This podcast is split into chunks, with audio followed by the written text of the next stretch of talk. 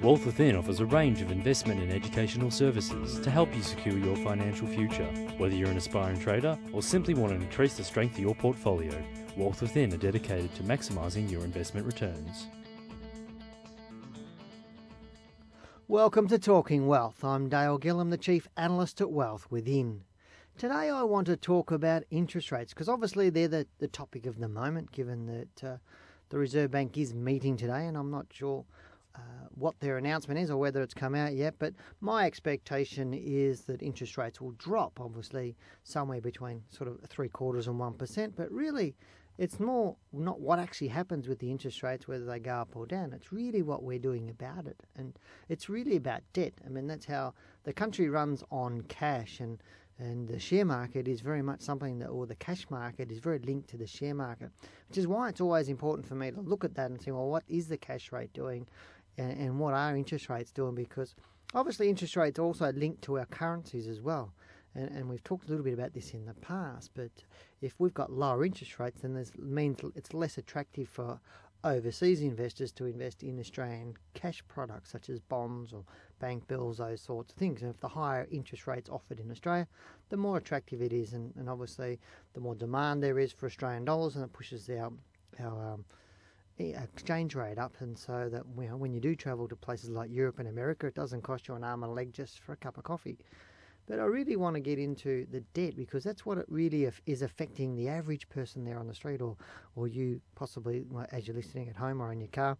And it's the debt that uh, the interest rate really affects because obviously the lower level of interest rates, the easier it is to help you fund any debts that you have, whether it be a house debt, whether it be a margin loan or personal loan, those sorts of things. So coming the interest rates coming down is great.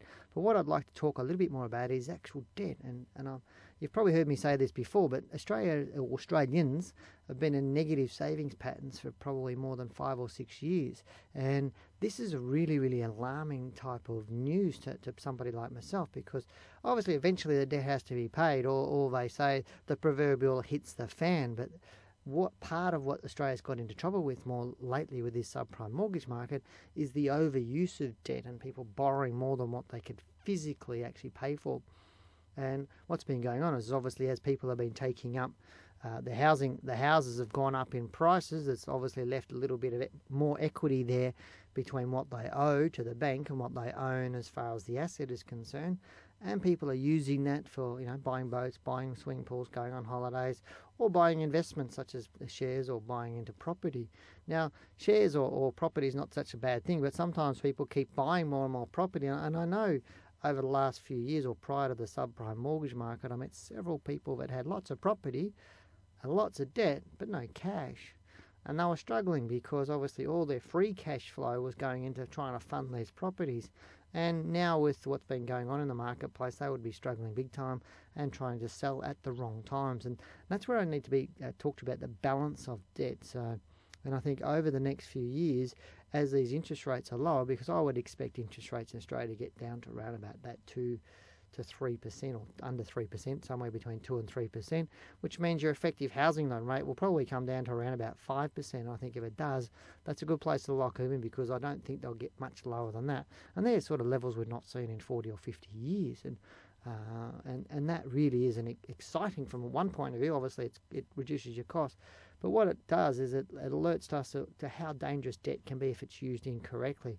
But what I'd be suggesting people do if you've got housing loans or debt, clean that up. Clean up the highest rate of interest first, which is normally credit cards, then personal loans, then housing loans. But get into lower levels of debt because over the next five to ten years, if we don't start cleaning that debt up now, we're going to be in trouble as we keep moving on. And then eventually we might end up like in America, which is in big trouble right now.